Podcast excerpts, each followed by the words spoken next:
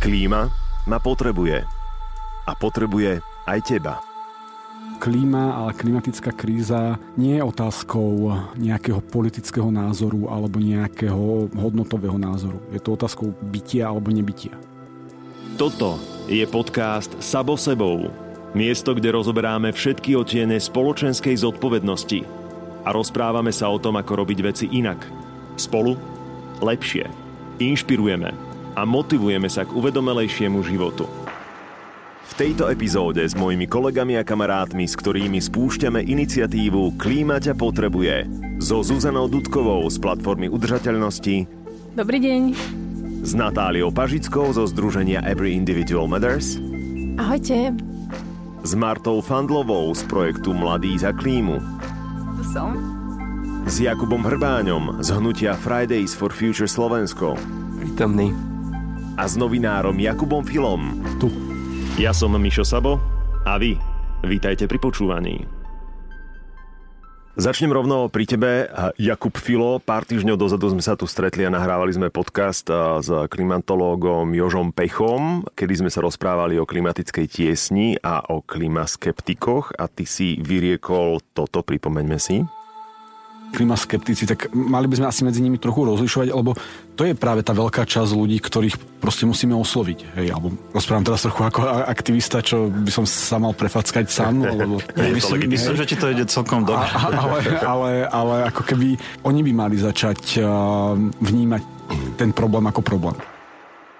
Nože, pri tom všetkom, čo riešiš, e, či už ako novinár v tlači, na Instagrame, na sociálnych sieťach, e, informácie o klimatickej kríze, mm, napísal si navyše fantastickú knihu na túto tému. Prečo ťa tak krútilo pri tom slove aktivista?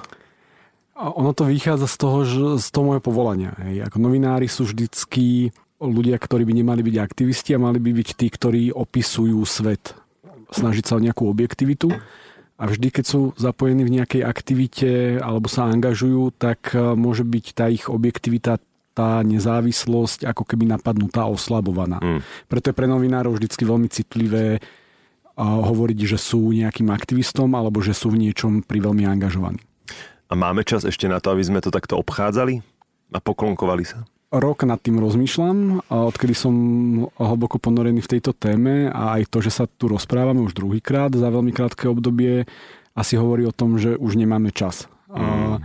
Lebo klíma a klimatická kríza nie je otázkou nejakého politického názoru alebo nejakého hodnotového názoru. Je to otázkou proste bytia alebo nebytia. Hej?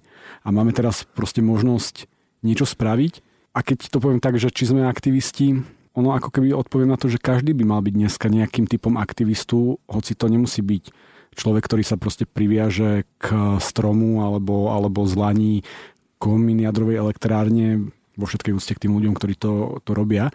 Ale ten aktivizmus by sa mal stať ako keby osobnou každodennosťou. Predtým, ako sa dostaneme ku každému z vás, kamaráti, tak eh, začneme teda môjim príbehom. Spomínam si na ten moment. Bolo to v jari, keď sme boli všetci v počiatkoch pandémie, uväznení doma, nikam sme nechodili. Ulice boli ľudoprázdne a Instagram vybuchoval, lebo všetci boli online a jeden live striedal ďalší. Vtedy som naživo vysielal z babsy Jagušák Heribanovou, keď na mňa ako prvý človek vôbec použila titul aktivista. A mňa tiež tak zhrozene vykrútilo, že nie, aktivista teda rozhodne nie som. Nikdy som totiž mojim ekologickým aktivitám nepripisoval váhu. Jediné, čo som chcel, bolo ísť dobrým príkladom a využiť ten priestor, ktorý mi je daný, či už na sociálnych sieťach, v podcastoch, v rádiu a celkovo v médiách. Vôbec nebolo môjim cieľom prísť, rozkopnúť dvere a hučať, že tu všetci umrieme, strašiť, dvíhať prst, vzbudzovať strach – ale čím viac som ponorený v témach odpadového hospodárstva, udržateľnosti či klimatickej krízy, tým viac si uvedomujem, že ísť dobrým príkladom má zmysel. No je to málo. Že jednoducho všetci musíme niečo robiť. A keď sa nám zdá, že robíme dosť, tak by bolo vhodné ešte pridať. Tak si teda povedzme, kto je aktivista a čo pre vás to slovo znamená? Aktivista je pre mňa človek, ktorý sa aktívne vyjadruje na nejaké témy alebo aktívne niečo rieši. je to nejaký občan, ktorý je aktívny v tých občanských kruhoch a robí niečo pre zlepšenie nejakých spoločenských tém a pracuje na zlepšení spoločenskej situácie. Ja osobne som sa prvýkrát stretla s tým, že som aktivistka, bol teda na Instagrame, keď ma tak začali označovať ľudia. Bolo to, keď som vydala to svoje prvé video Every Individual Matters, tedy to malo aj veľmi negatívne ohlasy, lebo ľudia sa smiali z toho, že som sa zo dňa na deň prebudila že zrazu som začala hlásiť a že tomu nerozumeli, že to nebol prerod zo dňa na deň, ale že vo mne to bolo dlhšie, len teda človek raz s tým musí prísť na povrch a vtedy to vyzerá, že človek sa zrazu prebral. A vtedy som teda prvýkrát uh, videla, alebo teda sa spájal s mojim menom ten názov aktivista. Prejdem možno, alebo spomeniem taký najčerstvejší príklad. Včera som stretla moju spolužiačku zo strednej školy, teda ja som bola v Ačke, ona bola v Bčke na rukách mala dieťa, bola tam so svojím mužom a rozprávala o tom, že včera počúvala také tie aktivistické podcasty a že ja som vlastne jedna z tých ľudí, čo ten aktivistický podcast uh, natáčali. Shaming? Niečo podobné. Uh, ona sa vlastne tak kvázi ospravedlňovala, že vidí, že aj ona je medzi nimi, že ja som počúvala tých ľudí, že sa mi smiela, že čo to počúvam, ale však vidí, že Natália je normálny človek, lebo rozprávali sme sa tam už asi 20 minút. A vtedy mi tak prišlo, že fakt, že ten názov alebo to označenie človeka, že je aktivista, že ako veľmi tabu je táto téma. Hmm. A veľmi to tak pekne teraz prišlo, že to bolo zrovna včera, alebo dneska nahrávame ten podcast, tak som si uvedomila, že ono je to fakt veľmi tabu a má to veľmi negatívne konotácie a vlastne tým, čo chcela povedať, že ja som aktivistka, že to je tá žena, ktorá sa aktívne vyjadruje na nejakú tému, lebo konkrétne hovorila o podcaste, ktorý sme nahrávali my spolu s Myškom, teda s tebou, o modnom priemysle. Mm-hmm. Takže čo sa tam dialo, že sme vlastne len vykreslovali modný priemysel pre ľudí, pre poslucháčov, aby si to vedeli lepšie predstaviť, že aká je momentálna situácia vo svete. A to už pre ňu bol ten znak toho aktivizmu. To, že som sa aktívne vyjadrovala na nejakú tému a snažila sa riešiť ten problém. Ty si to bola pri tom. Tiež si už tak nejak sa zžila s tým titulom aktivista, aktivistka? Máme, teraz sme v takom procese budovania nášho vzťahu s týmto slovom. A dnes som nad tým rozmýšľala aj včera, aj prešerom a už nad tým rozmýšľam asi mesiac, že čo si mám myslieť o tom slove aktivista. Ja sama sa neviem tak troška zbaviť tej predstavy, ktorú mám v hlave, že je to človek privezujúci sa niekam, k nejakému stromu. Batikované tričko. A, a, ba, a v batikovanom tričku. Ale že je to tak naozaj? naozaj ten človek, ktorý je aktívny v nejakej téme a je jedno, že či sa o tej téme len vyjadruje alebo reálne nejako koná a snaží sa byť lepším príkladom alebo ponúkať možno riešenia pre tých ľudí, že to znamená, že robíme niečo čudné, že sme čudaci. A dnes uh, som si čítala knižku o couchingu a chcela by som vám prečítať takú jednu pásaž, lebo uh, veľmi sa mi to páči a spája sa to pre mňa s tým slovom aktivista, alebo že čo robí aktivista, alebo aký je to človek. Mm-hmm. A to je, že prvým predpokladom, ktorému veríme je, že každý z nás má v živote nejaký vplyv na akúkoľvek situáciu, v ktorej sa ocitne. Vždy máme možnosť voliť svoju reakciu na stav veci, v ktorých sme. A to znamená, že aj v situáciách, keď sa nám zdá, že sme bezmocní, máme možnosť nájsť svoj vplyv a rozhodnúť sa. Ak máme vplyv, tak máme aj zodpovednosť. A vždy, keď príjmeme zodpovednosť, tak si uvedomíme svoju silu. Pre mňa je tam kľúčové to slovo zodpovednosť a to by som bola rada, že keby sa slovo klimatický aktivista alebo aktivista spájalo s tým slovom zodpovednosť, že mm-hmm. aktivista je zodpovedný človek. A to mi príde, že každý z nás podľa mňa chce byť zodpovedný. Že to je tak viac cool. Že viac si to vieš predstaviť, že keď poviem, že ja som klimatický aktivista, predstavím si človeka priviazaného k stromu, ale keď poviem, že ja som zodpovedný človek a chcem byť zodpovedný človek, chcem prijať zodpovednosť za svoje činy, tak to mi príde, že zrazu to chcem byť aj ja. Rozumiem. Poďme ďalej, Marta. Ja študujem žurnalistiku a naozaj, že som mala byť ten e, človek, ktorý opisuje dané situácie, ale mne sa to zmenilo vlastne počas vraždy Jana Kuciaka a Martiny Kušnírovej, kedy som si povedala, že nechcem byť novinárka, ale že naozaj sa mi táto spoločnosť nepáči. Nepáči sa mi to, aká je a že chcem byť aj ja tou zmenou, ktorú chcem teda vidieť v tom svete a na Slovensku. A vtedy vlastne som sa stala istou formou aktivistky, pretože som naozaj sa začala k tomu vyjadrovať, začala som sa vyjadrovať, prečo sa mi to nepáči. A páčilo sa mi, že naozaj sa začali mladí ľudia teda tejto téme venovať. A to bol ten môj prvý bod, že naozaj som si uvedomila, že nechcem žiť v takomto štáte, nechcem odísť napríklad zo Slovenska, že chcem vybudovať tiež tú krajinu tak, aby sa mi páčilo, aby som tu mohla žiť, lebo tak mám dosť málo rokov. Takže to bol ten môj prvý bod. A ten druhý bod bol, keď som pochopila, že máme problém, ktorý teda um, je práve tá klimatická kríza a tam som si uvedomila tú svoju tiež zodpovednosť, že naozaj um, ja môžem tiež motivovať, inšpirovať a meniť tú spoločnosť tým, že budem tým príkladom a že budem vlastne ukazovať tým ľuďom, že naozaj sa to dá. A pre mňa ako fakt sa to spája um, práve s tým odkazom teda Jana Martiny a tými všetkými pochodmi a všetkým tým, čo sa stalo, že sme sa podľa mňa ako spoločnosť posunuli dopredu. A tým, že sme to zvládli, tak máme tú nadstavu a môžeme teraz to meniť tiež. Čiže vlastne ja som presne prešla z tej fázy novinárky, ktorá o tom píše, reportuje to, do tej fázy, že sa k tomu naozaj aktívne vyjadrujem a veľmi si želám, aby som bola aj ja nejakým spôsobom pozitívnym príkladom. Takže takto to beriem ja cez tento môj príbeh a naozaj, že posledné dva roky som veľmi rada, že som aktívna, zúčastňujem sa na všetkých naozaj voľbách, želám si, aby mladí ľudia boli takisto aktívni, že si uvedomovali naozaj ten svoj hlas, pretože na každom tom hlase záleží a na všetkom tom, čo každý z nás robí a ako sa správa. Kedy sa ti to prelomilo do toho klimatického, alebo vedieš iniciatívu Mladí mm. za klímu? Ja som bola na Novom Zélande pred 5 rokmi, učila som sa tam angličtinu a environmentálnu výchovu, s tým, že ma tam ako keby už tí profesori viedli e, k tomu ako keby uvedomeniu si seba v priestore a seba v prírode. A to sa mi naozaj páčilo, pretože vtedy sme sa na Slovensku o tom ešte ani nerozprávali. A ja som si ten pocit vlastne z toho Zélandu práve nechala e, sama pre seba a bol to pre mňa taký ten pozitívny príklad, že oni ako keby sa t- tej prírode stavali úplne inak ako my. A potom, keď som si vlastne aj vďaka treba s protestom Fridays for Future uvedomovala, že aj my na Slovensku už môžeme toto riešiť, tak vtedy vlastne som sa začala vzdelávať, zaujímať o túto tému a že naozaj teraz je to to hlavné, čomu sa chcem venovať.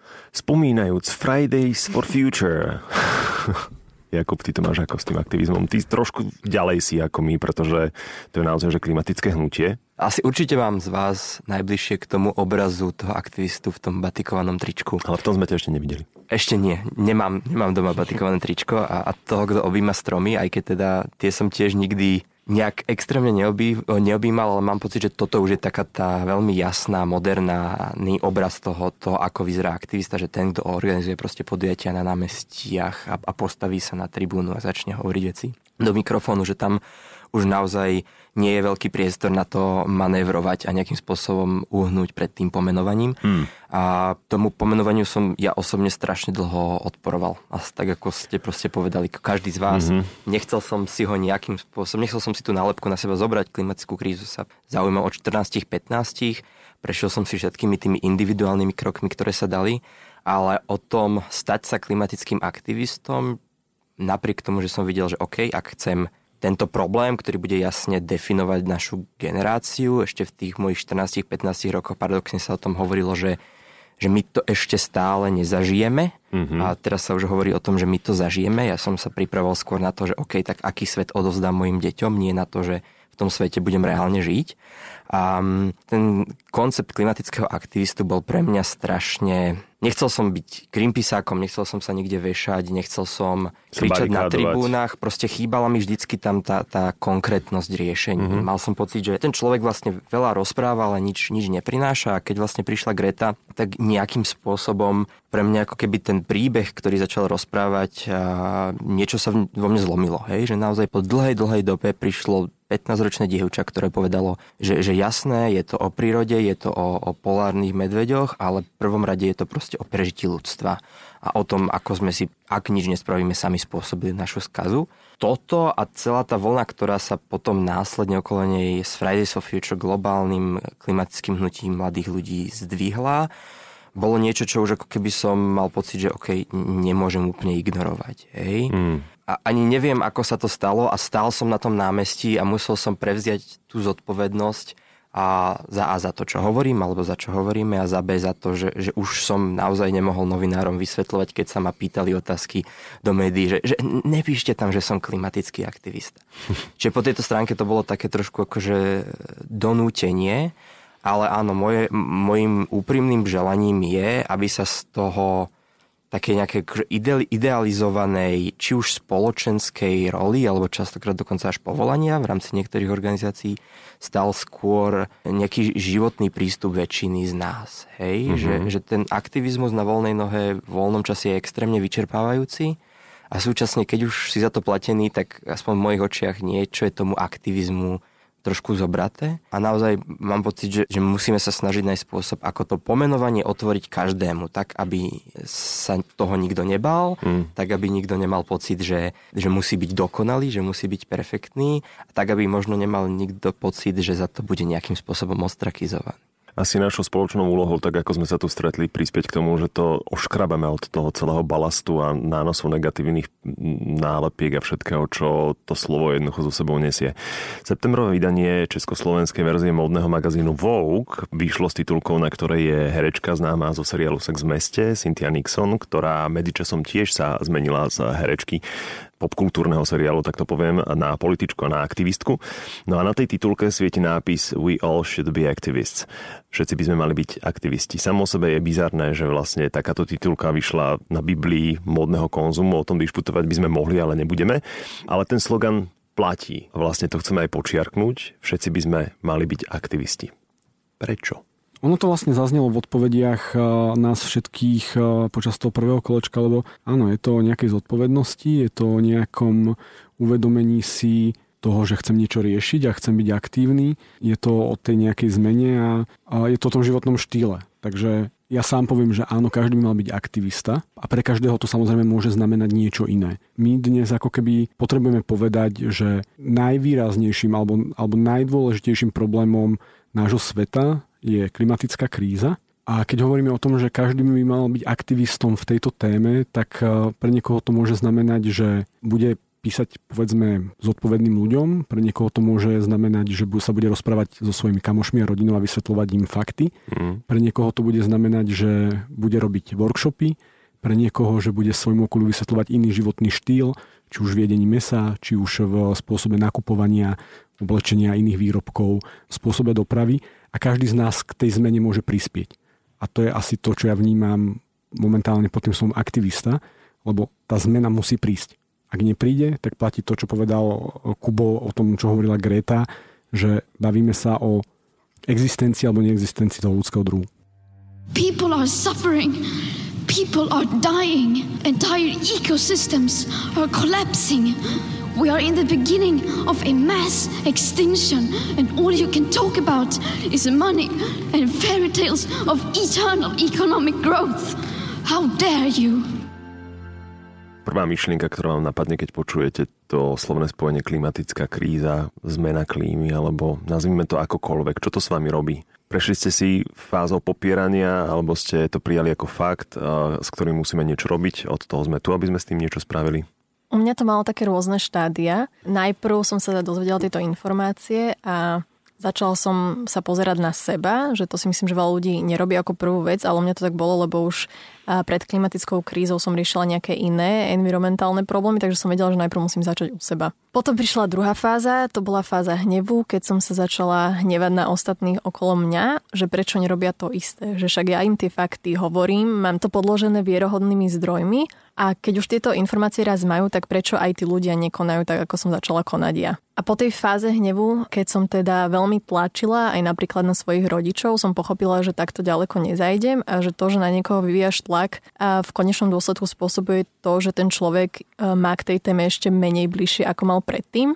A začala som to teda robiť tým spôsobom, že som začala byť ja ten pozitívny príklad a len o tom rozprávať, ale nevyvíjať tlak na tých ľudí, že to mm. musia robiť aj oni. Tam som bol tiež inak. Tam bolo asi veľa z nás, hlavne v tej fáze hnevu, lebo ano. veľa ľudí má teda ten pocit, že keď to bude robiť sám, tak to samozrejme nie je dosť a chce k tomu donútiť aj to svoje okolie. Ale dôležité je, že keď teda komunikujeme tie informácie a nevyvíjame ten tlak, tak ten človek si z toho môže odniesť to, čo chce on sám a už v svojej hlave si vie spracovať že do akej fázy sa chce až dostať, alebo kam to chce až potiahnuť a čo chce pre tú spoločnosť a pre tú danú situáciu urobiť on sám.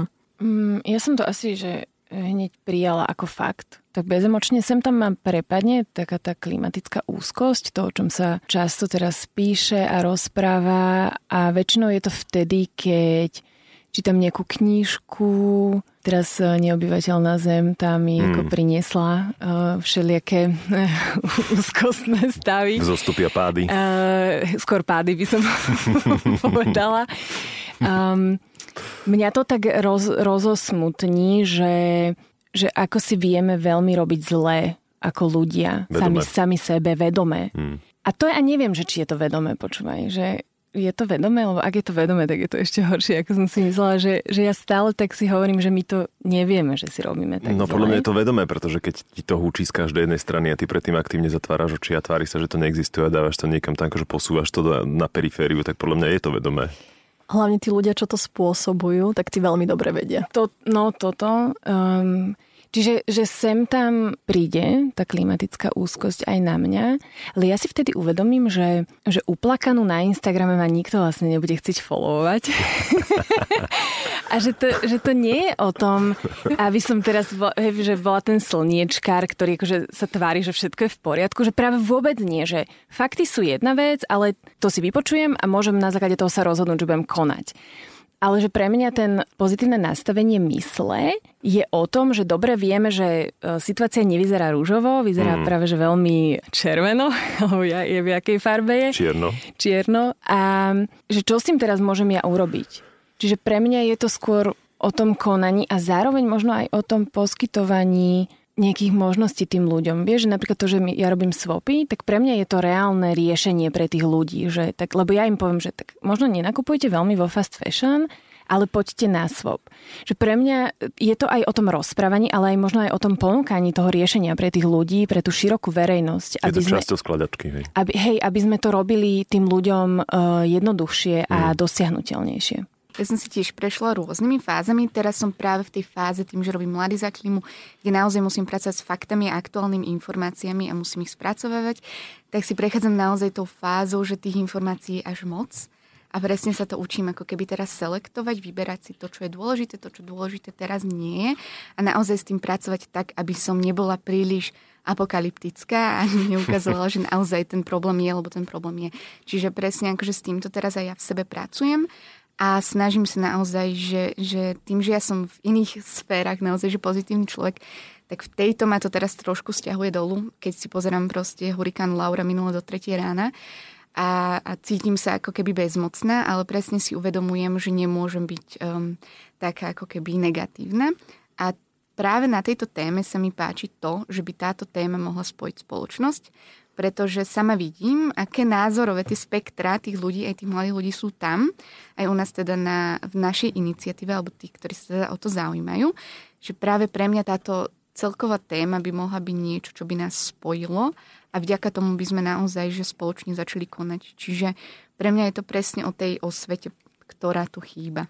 Že naozaj ani na tých školách sa o tom neučíme, nemáme tie informácie a tým, že nemáme informácie, nie sme vzdelaní, tak nemôžeme konať.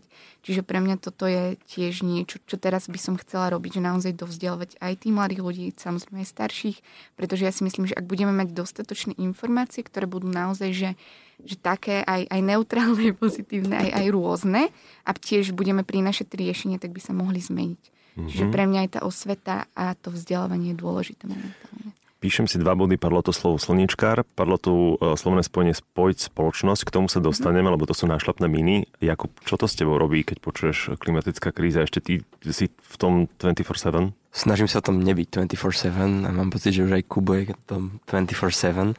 A neviem, pre mňa, akože keď som počúval všetko, čo bolo povedané predo mnou, je asi zásadné zase spomenúť to, že v tom probléme už nejak kontinuálne proste je, je súčasťou môjho života od tých 15 rokov. Čiže mm-hmm. ak tam bola nejaká fáza popierania hnevu klimatickej úzkosti, tak si ju úplne nepamätám.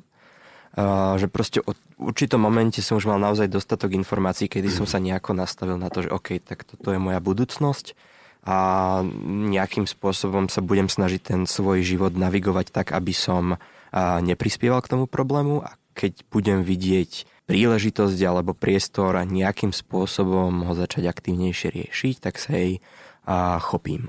Čiže po tejto stránke pre mňa tam už je naozaj takéto nastavenie, že, že vieme, že máme riešenia, tie riešenia viac menej sú takmer akože rovnaké od toho môjho veku, ktorý som spomenul, od tých mojich 15 rokov.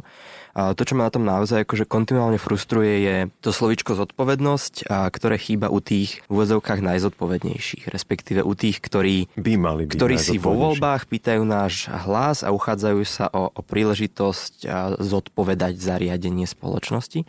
A pre mňa bolo vždycky toto nejakým spôsobom zdrojom tej najväčšej depky, že nech som sa snažil akokoľvek akože moja rodina sa, myslím si, že a nechcem povedať, že vďaka mne, ale proste diskusiami a zmenou cez mňa tiež postupne zmenila a mení. Že to pre mňa bolo stále keby neuchopiteľné, že ja sa tu snažím o nejaké individuálne kroky, ktoré proste objektívne viem, že sú nedostatočné na to, aby sme zvládli danom čase tie zmeny, ktoré potrebujeme zvládnuť. A potom tu je proste, nazvem to, že, že garnitúra, ktorá to či už na národnej alebo globálnej úrovni ignoruje a tuto by som si asi požičal to, čo spomenula Natka, že, že s tým plne súhlasím, že v individuálnych rozhovoroch ten tlak a, zvyčajne nefunguje. Proste je potrebné ľuďom dať ten priestor, dať im čas to spracovať, nájsť si, tak ako Kubo povedal, ten svoj spôsob, ako sa môžu zapojiť ale práve tí politici pre mňa sú ako keby veľmi jasný target, kde ten tlak dáva zmysel a mám pocit, že je na mieste. Proste mm-hmm. ty si ten terč dávaš na chrbát v momente, kedy si sa rozhodol prebrať tú zodpovednosť. Samozrejme. Keď už sme teda začali politikárčiť, tak vrátim sa k slovu slniečkár a k spájať spoločnosť. Že téma klimatickej krízy môže spájať spoločnosť. Neviem, ako to máte vy, ale ja keď tak občas seba zničujúco brousujem po tých slovenských internetoch, tak mám pocit, že téma klimatickej krízy alebo zmeny klímy, že je vnímaná a onálepkovaná, že je to tá liberálna téma. Hej, že to sú jednoducho progresívci, liberáli, ktorí nevidia žiadne iné problémy, iba, tá, iba Gretu Thunberg a podobne, že zrazu pochybujem o tom, že na Slovensku sme pripravení práve vstúpiť do vôd toho, že toto nás bude spájať, lebo práve toto nás rozdeluje. A pritom stále sa zamýšľam nad tým, že napríklad konkrétny tábor, voličov, alebo teda spoločnosti na Slovensku stále rozpráva o tom, že rodina je na prvom mieste, chceme to najlepšie pre ďalšie generácie a na všetky tieto podobné narratívy. A čo je dôležitejšie ako to, ako bude žiť ďalšia generácia, ďalšie generácie. Čo mne chýba v spoločnosti, ak teraz vykročíme z našej bubliny, či už Instagramovej, alebo, alebo nejakej rodinnej, alebo kamarádskej, tak mne chýba urgencia na mnohé skupiny ľudí. Mm. Hej? Aj, aj na tých, o ktorých si teraz hovoril, že je pre nich dôležitá rodina, a aj na tých, pre ktorých je dôležitá kariéra, aj na tých, pre ktorých je dôležité hocičo, že ako keby tí ľudia si stále neuvedomujú, aj keď počuli o nejakých pojmoch klimatická zmena alebo klimatická kríza, tak si neuvedomujú, že, že to musia, musia začať riešiť, že proste nemáme čas. Hej? Mm. Oni všetci majú pocit, že áno, je to tam a presne nejakí liberáli to riešia a, a teda, ale to nie je hodnotový spor. To je, ja používam taký príklad, e, český sociológ Standa Biller pripodobnil klimatickú krízu, že vieme, že na Zem sa rúti asteroid. Mm. V roku 2050 na 97% zasiahne Zem. Mm. A teraz, čo ideme robiť? Hej? A niektorí rozprávajú, že aj asteroidy tu boli v minulosti. Hej? A niektorí rozprávajú, že to sú také prírodzené vývojové cykly v živote, v živote každého druhu. Hej? A niektorí rozprávajú, že no ale my ten asteroid vieme zastaviť. Len potrebujeme na to teraz aktivizovať, nie že všetky, ale veľké množstvo zdrojov a môžeme sa zachrániť. Mm. Hej? A my tak pristupujeme k tej klimatickej kríze, že sa o tom bavíme, že a možno to je, a možno to nie je, a ty máš na to taký názor, a on má na to taký názor.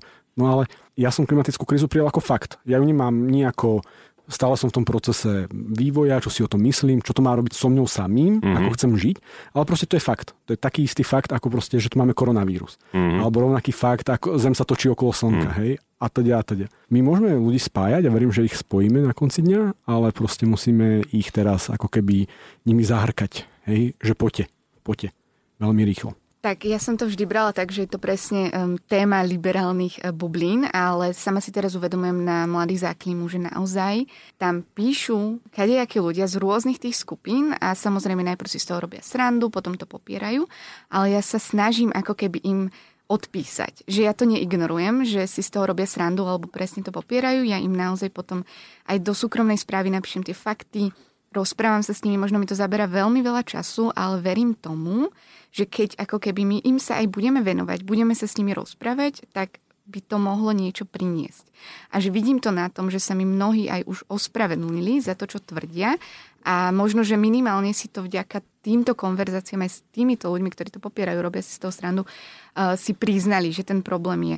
A že pre mňa je to tiež takisto ako trebárs koronavírus, normálny fakt a budem si želať, aby sme to každý z nás pochopili a fakt na tejto práci, ktorú vediem teda dva mesiace, vidím tú zmenu že sa so mnou rozprávajú. Ale musím im venovať tú lásku a ten čas. Nebyť ako keby ignorantkou toho, že niekto to ignoruje. A tým mm. pádom im nikam ich neposuniem, keď ich budem ignorovať. Čiže v tomto ja to vidím ako na tej vlastnej skúsenosti, že mi to funguje zatiaľ teda. Dúfam, že bude aj ďalej. Našu slovenskú spoločnosť rozdeľuje asi veľmi veľa vecí, nielen táto klimatická kríza. A stále sa nájdú ľudia na Slovensku, ktorí popierajú, že sa holokaust nestal, takže máme tu veľmi veľa tém, ktoré určite našu spoločnosť rozdeľujú a dávajú do nejakých skupiniek. A vrátim sa k tomu, čo hovorila Marta, že je to určite aj kvôli tomu, že chýba vzdelanie. Mm. Či už je to pri tých environmentálnych témach, tam je normálne, že vzdelanie asi že nula u nás. Ja napríklad, keď som bola na strednej škole, čo teda bolo pred šiestimi rokmi, tak to nebolo až tak dávno, tak my sme sa tomu nevenovali, že vôbec akože ja si reálne nepamätám, že by sme sa bavili o nejakej klimatickej kríze. Možno sme si tam hovorili niečo o atmosfére, o vesmíre a podobné veci, ale klimatická kríza sa tam neskloňovala. Beriem to tak, že aj u mňa to bolo, že som sa tomu nevenovala kvôli tomu, že som nemala tie informácie. Začal som sa teda venovať týmto témam cez modný priemysel, neskôr to boli plasty, vegánstvo a jednoducho sa to premostilo jedno cez druhé. Ale vždycky tiež narážam do tej steny, že keď chcem to reálne riešenie a keď už máte dostatočne veľa informácií na to, že to chcete riešiť aj v nejakom inom štádiu alebo na nejakom inom leveli, tak vždycky narazíte o tú stenu, že treba tú systematickú zmenu. Čiže berem to ako taký proces, že nie každý teraz od dňa na deň, že za to, že neviem, moja mamina separuje, tak teraz na ďalší deň nepôjde sa hlásiť do politiky alebo nebude na nejakom volebnom lístku ale je to proces, že tým, ako bude získavať informácie, tak sa tá evolution uh, jej procesu a jej vnímania tohto problému tiež bude meniť spolu s tým. Samozrejme ten čas sa kráti a nemáme na to veľmi veľa času, preto je dôležité, aby sa človek, ako sme už spomínali, že neuspokojil s tým, čo momentálne robí, ale hľadal aj, ako sa dá do toho zapojiť viac a ako možno prispieť aj k tej systematickej zmene, či už napríklad podpísaním petície. Veľakrát máme na Slovensku petíciu, ktorú mám pocit, že už muselo podpísať minimálne milión ľudí. A potom sa pozriem a je tam, že 4 tisíc. Mm. A to viem, že petíciu prezidalo strašne veľa ľudí, ale že tí ľudia si reálne ani nevidia zmysel v tom si nájsť tie dve minúty na to, aby ju podpísali. Že nedávajú tomu nejakú, neprikladajú tomu nejakú dôležitosť a pritom toto sú presne tie veci, ktoré môžu viesť aj k tej systematickej zmene. Tak ale to je to základné nesebavedomie Slovákov, ktorí si tak stále najmne myslia, že čo ja jediný sa môžem dokázať, čo ja môžem zmeniť. V tom našom spomínanom podcaste s Kubom a s Jožom som sa pýtal aj, že čo môže bežný Slovák spraviť pre lepšiu klímu. A tu sa dostávame k jedincovi, hej. A Kubo odpovedal, spomeňme si. Choďte sa pozrieť do Nemenovskej ľadovej jaskyne možno to nie je najlepší príklad, ale, ale je veľmi dobrý práve. Ale kto si tú Demenovskú jaskyňu pamätá s obrovskou ľadovou výzdobou a môže si to pozrieť na pohľadniciach, tie fotografie naozaj ako masa ľadu, tak keď tam príde teraz, tak vlastne vidí hlúčik veľmi špinavého snehu na zemi. Jaskyniari sami hovoria, že podľa nich príčinou je klimatická zmena, lebo zimy nie sú tak chladné, aby sa mm. tam dokázala tá ľadová výzdoba vytvoriť. A tento príklad je zaujímavý v tom, že to je tá šokantná udalosť. Dostal som v reakcii na túto tvoju odpoveď, Kubo, správu cez Instagram od jednej followerky, že tá otázka nebola zodpovedaná, že to je málo. Podľa mňa nie je, pretože pre človeka, ktorý nespracováva fakty a situáciu, že niečo sa deje, tak toto môže byť naozaj tým aha momentom. A tu sa dostávame k, ako sme to nazvali, ideový rozpor v našej grupe, pretože Marta v rozhovore pre denník ZME sa ťa redaktorka Michala Žureková pýtala, že či dokáže jednotlivec drobnými krokmi urobiť zmenu, alebo je to iba psychologická náplasť, aby nemal pocit, že úplne je pasívny. Spomenieš si na to, čo si odpovedala? Áno. ja to beriem tak, že vždy som ako keby skôr verila tým systematickým zmenám. Že naozaj som sa vždy sústredila skôr na tú politiku ako na seba.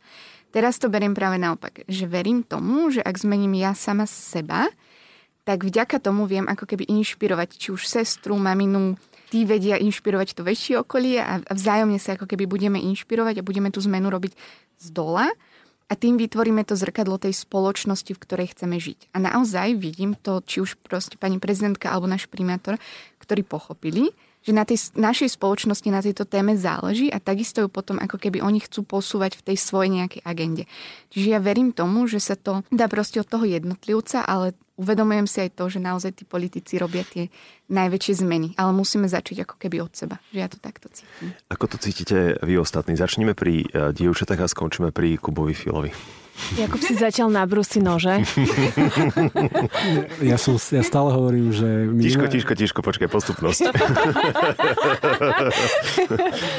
Príde tvoj čas. Toto bol taký malý teasing, hej? Čo Poďte do mňa. Na ty. No, moje moto je, že every individual matters. We know! Asi ako vy všetci viete, takže na každom z vás záleží. A hej, u mňa to začalo tak, uh, že to moto som si počas toho, ako ho používam, vždy vysvetlovala nejak inak, že sú také fázy. Na začiatku to bolo čisto to, že som videla, že som sa zmenila ja, že to je super, tak som si myslela, že toto moto pre mňa vystihovalo práve tento zmysel. Potom som začala vnímať to, že keď sa mením ja, mením aj okolie, Mm. tak už som to začala vysvetľovať tak, že to nie je, že na mne teraz jedinej záleží, že keď sa zavrem do špajze a nebudem tam nič, budem tam sama, ale zmením sa, že dajme tom tej špajze, prestanem jesť meso. Takže to zásadne ovplyvní svet. Plaka, ale, plakať nad kličkami. napríklad.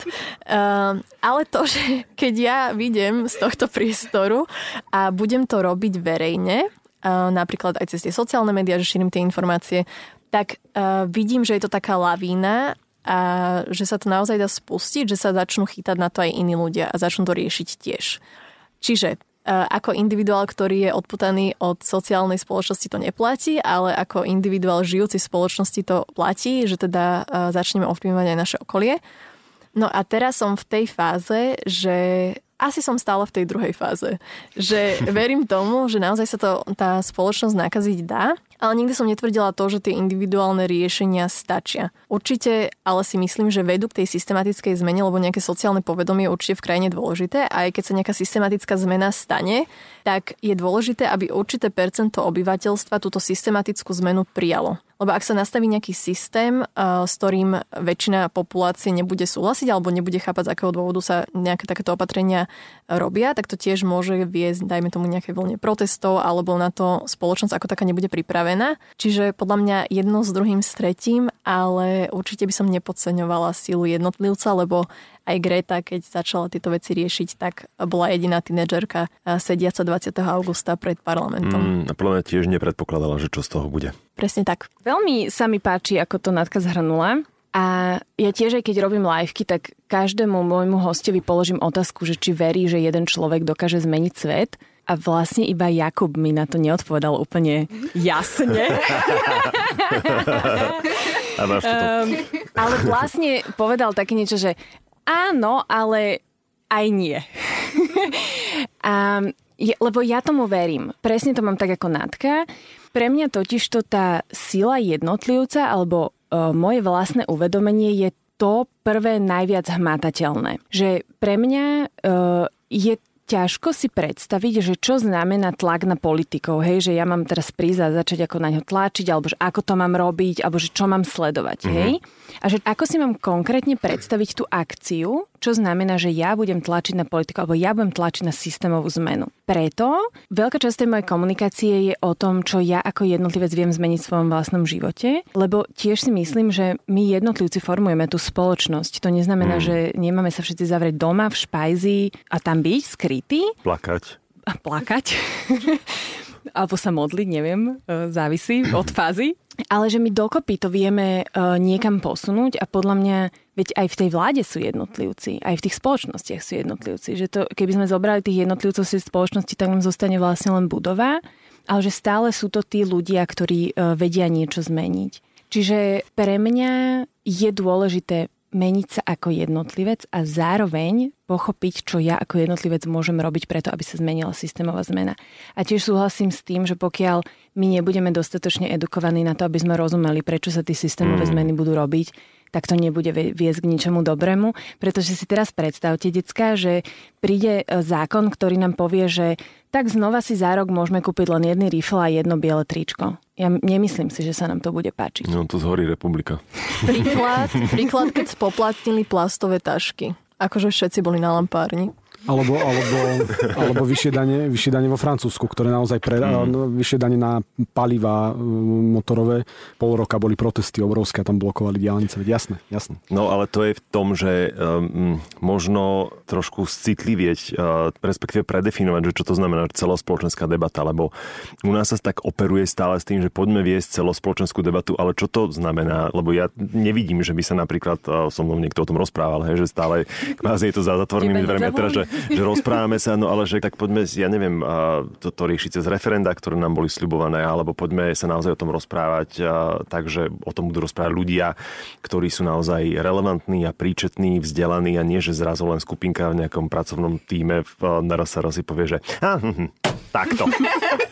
a kto to má byť celospoločenská debata, tak neviem, že, že ako to definovať. Ale ešte predtým, ako pôjdeme ďalej, tak nadviažem vlastne, tak si trošku e, pritlačila Kuba k stene, lebo ja som napríklad vďačný za to, že Kubo je v našej krú, pretože nás oblieva trošku studenou vodou a beriem ho tak ako, že múdrosť šedín, hej? Lebo my sme možno trošku rojkovia. Ja myslím druhého Kuba. Druhý Kubo. Aha. Aha. Toto tak, sa nám stáva ale, často. Ale... tak múdrosť blondavých vlasov. A, a iba by som ti dodala, že aj ja som rada, že máme aj druhého Kuba v týme, pretože aj pre mňa je to nesmierny prínos aj to vnímam ako posun v tej svojej ceste, kde Kubo naozaj pre mňa otvoril nové dvere, ktoré zrazu pre mňa znamenajú, že tak toto už robím, o tomto rozprávam, ale kde to môžem ďalej posunúť. Mm. Čiže znova je tam vízia toho, že viem sa ešte aj ja posunúť a viem posunúť tú svoju komunikáciu na svojich ľudí, ktorých ja oslovujem. A to vieme všetci. Ja by som asi nadviazal na to, čo povedala Zuzka. Robiť spoločenské zmeny bez toho, aby mali ľudia aspoň nejakú základnú predstavu o tom, čo to bude obnášať, je extrémne nezodpovedné. Hej? Hmm. A toto je možno aj chyba toho v úvodzovkách už, už mainstreamového klimatického aktivizmu, ktorý sa tu za posledného rok a pol aj vďaka Grete nejakým spôsobom objavil, že trošku ako keby, že naplnil vlak nejakým počtom ľudí, ktorí sa, sa chytali na ten message a uchopili to, čo sa snažila komunikovať a odišiel zo stanice. Hej, a začíname si uvedomovať, že vlastne akože ten počet ľudí, ktorí sa do toho vlaku zmestil, možno ešte nebol dostatočný. Mm. A je tu strašne veľa ľudí, ktorí majú záujem, ale že už sme im trošku akože zase vzdialený. Čiže je to teraz pre mňa o tom, že vrátiť sa späť a možno presne nájsť prepojenie medzi tým, že individuálne zmeny a prečo sú potrebné a, a možno ako ten zvyk alebo tú schopnosť a, aplikovať individuálne zmeny vieme preniesť do tých systémových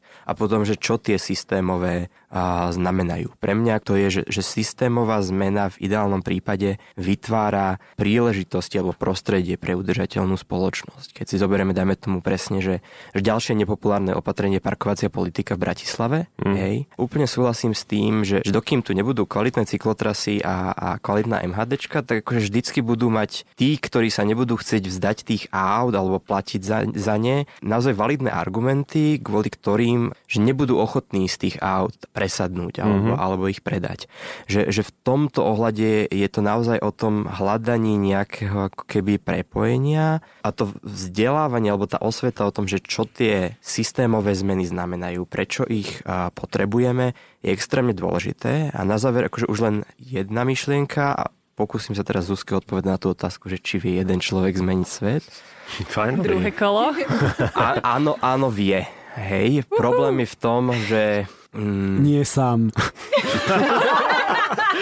Tak, sme súčasťou, sme súčasťou kolektívu a, a pre mňa, akože, a to krásne popisuje vlastne Gretina matka v knihe Scény zo srdca. Je, to super kniha. Že tie individuálne zmeny sú nebezpečné v tom, že ponúkajú jednoduché riešenia na extrémne komplikovaný problém. Mm. A pre mňa je, poviem to otvorené, že nebezpečné, ak sa nám nepodarí ako keby komunikovať, že prečo to recyklácia a, a bicykle... Myslíš správne to komunikovať. Správne to komunikovať, mm. že, že prečo to nevyriešia a čo všetko ešte proste potrebujeme zmeniť. Hej, že že toto je, akože priznávam to, že možno zlyhanie doterajších aktivít hnutia ako takých, že naozaj proste ľudia nerozumejú, že, že toto je komplexný, strašne, strašne komplikovaný problém a keď vám na ňo dáva niekto jednoduchú odpoveď, že tak takto sa to vyrieši, tak niečo je na tom možno trošku, nechcem povedať, že, že mali by ste to riešenie spochybňovať, ale mali by ste ďalej. sa myslieť, že či naozaj stačí. Nie je to o tom koktejle tých riešení, toto mám teraz obľúbené slovné spojenie, že to riešenie pravdepodobne nebude jedno a toto málo kedy zaznieva, že recyklácia naozaj sama o sebe nevyrieši náš problém, tak ako e, to nevyrieši, nevyrieši prestať nakupovať vo fast fashion, ale že my potrebujeme koktail tých jednotlivých Komplexné riešení. riešenia. Skúsim sa do toho v tomto momente zapojiť, lebo si mi nahrala na, na odpoveď, ale nie Už na, nevydržal. ale nie na smeč, nie na smeč. Ja to poviem, že v dvoch rovinách. Prvo poviem, doplním Kuba ako keby, že je to koktejl riešení, kde jeden človek môže robiť jedno, iný robiť dve, tretí robiť všetky a pritom vlastne nevyriešiť nič podstatné. Je preto dôležité, aby sme mali individuálne riešenia a učili sa s nimi žiť a zapracovávali ich do nášho každodenného života, ale uvedomovali si, že oni nemusia a automaticky neriešia ten problém. Lebo ten problém je obrovský, aby som povedal, že civilizačná zmena.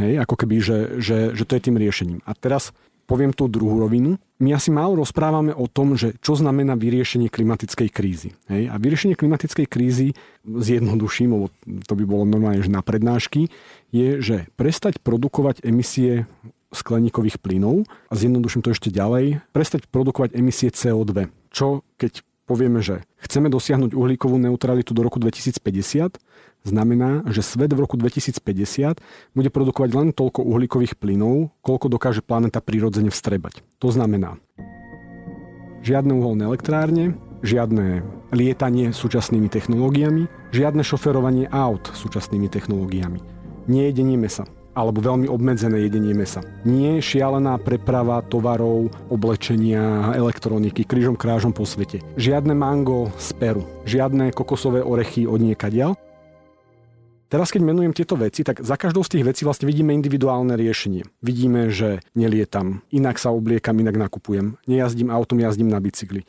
nejem meso, som vegán, a teda a teda, hej, ale keď zostaneme pri tom jednotlivom riešení, tak nevidíme ten big picture. Preto sú podľa mňa jednotlivé riešenia až veľmi dôležité a my musíme ľuďom vysvetliť, ako ten svet bude vyzerať a musíme ich naučiť v tom svete žiť, lebo potom presne sa budú búriť, budú protestovať, ako tí Francúzi alebo, alebo u nás plastové sáčky, čo sme si už povedali. Ale zároveň vždy musíme myslieť na to, že ten big picture máme tak málo času, že musí to ísť ruka v ruke so zásadnými zmenami, ktoré prídu z vrchu. A to je ten tlak na politickú reprezentáciu, aj reprezentáciu ekonomických elít, ale teda tých majiteľov firiem, len tí sa toho nebudú chcieť zdať, lebo tí majú z toho svoje, svoje peniažky.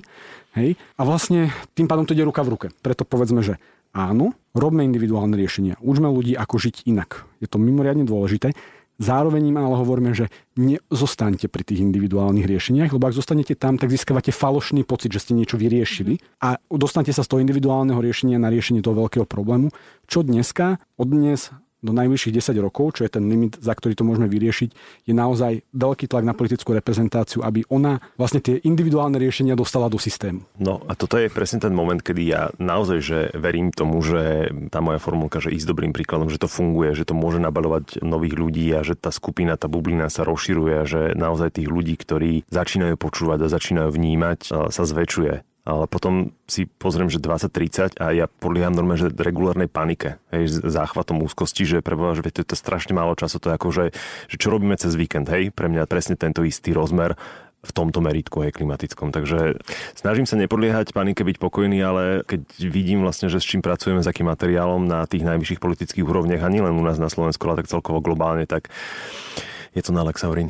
Ja mám paniku z toho, že je pokoj paradoxne. Je, je veľmi pokoj. Proste ľudia majú pocit, že sa nič nedieje. Absolutne pohodička. Je... Nie je to viditeľné, podľa mňa. A to je ako aj s druhou vlnou pandémie, že naozaj máme tie fakty a tým, že možno už teraz neberieme to s tým strachom, ale len s tými faktami, tak sa nesprávame, ako sa správať máme, hej, že je ten proste tiež pokoj, že akože problém nemáme a presne to je vidieť a preto, ako sa mi tu prepája pre mňa tá panika tam je a keď sa pýtal ešte, ešte pri začiatku, že čo mne spôsobuje klimatickú úzkosť, tak klimatickú úzkosť mi najčastejšie spôsobuje to, keď vidím už reálne dopady klimatickej krízy na, v iných častiach sveta. Že naozaj akože ja, aby som sa nejakým spôsobom dokázal tomto pohybovať, som sa musel naučiť vedome pracovať s môjim vlastným privilegiom, ktoré momentálne akože zabezpečuje to, že netrpím nedostatkom potravín, netrpím nedostatkom vody, neobávam sa každý druhý týždeň hurikánu, ktorý mi zoberie strechu nad hlavou,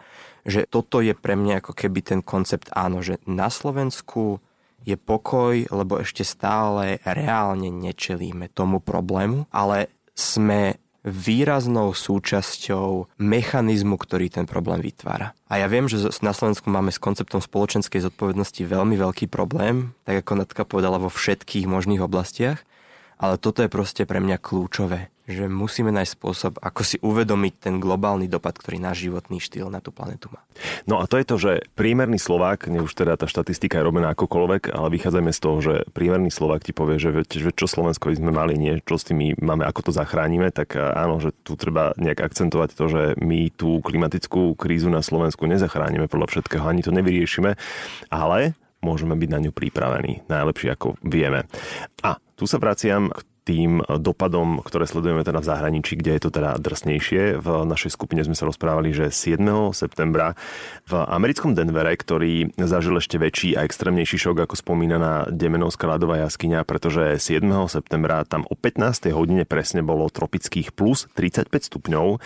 Deň na to tam snežilo pri teplote rovná nula. Po dvoch dňoch sa to opäť začalo približovať k 30 Treba veľmi korektne povedať teda, že výrazný pokles alebo teda výkyv teplú od nie je v Koloráde až taký výnimočný, ale toto bol naozaj extrém, ktorý si ani miestni nepamätajú a žiaľ podobné výkyvy teplot budú čoraz väčším normálom, čo potvrdzuje teda ďalšia aktualita. Minulý týždeň zverejnil magazín Nature Climate Science novú štúdiu o raste morských hladín, ktorý kopíruje ten najhorší scenár vývoja globálneho oteplovania, tak si dajme depresiu. Ako sme na tom? Doplním, Svetová meteorologická organizácia vydala správu, že oteplenie bude o 1,5 stupňa väčšie ako boli doterajšie prognózy.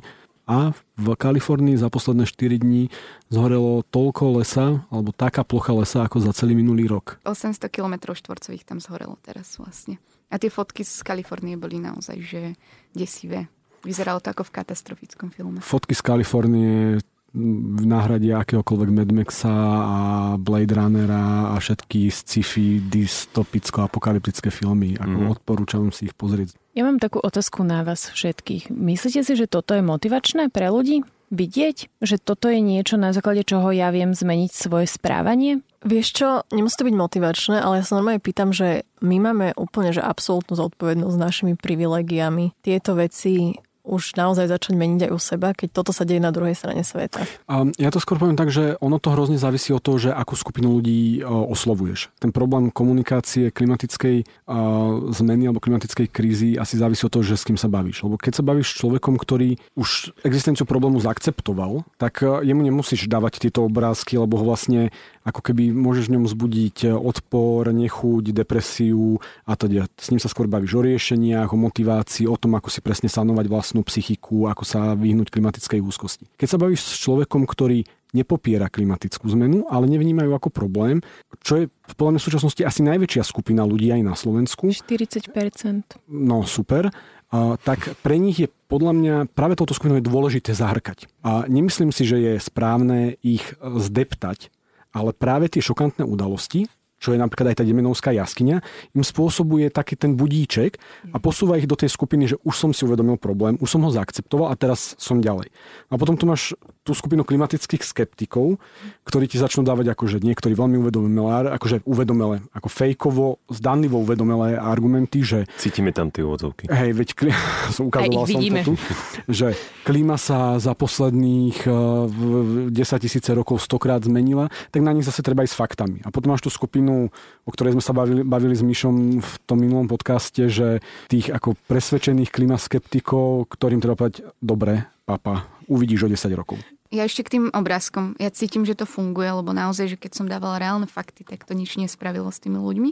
Tie obrázky fungujú a napríklad by som si veľmi želala, aby to bolo v televíznych novinách.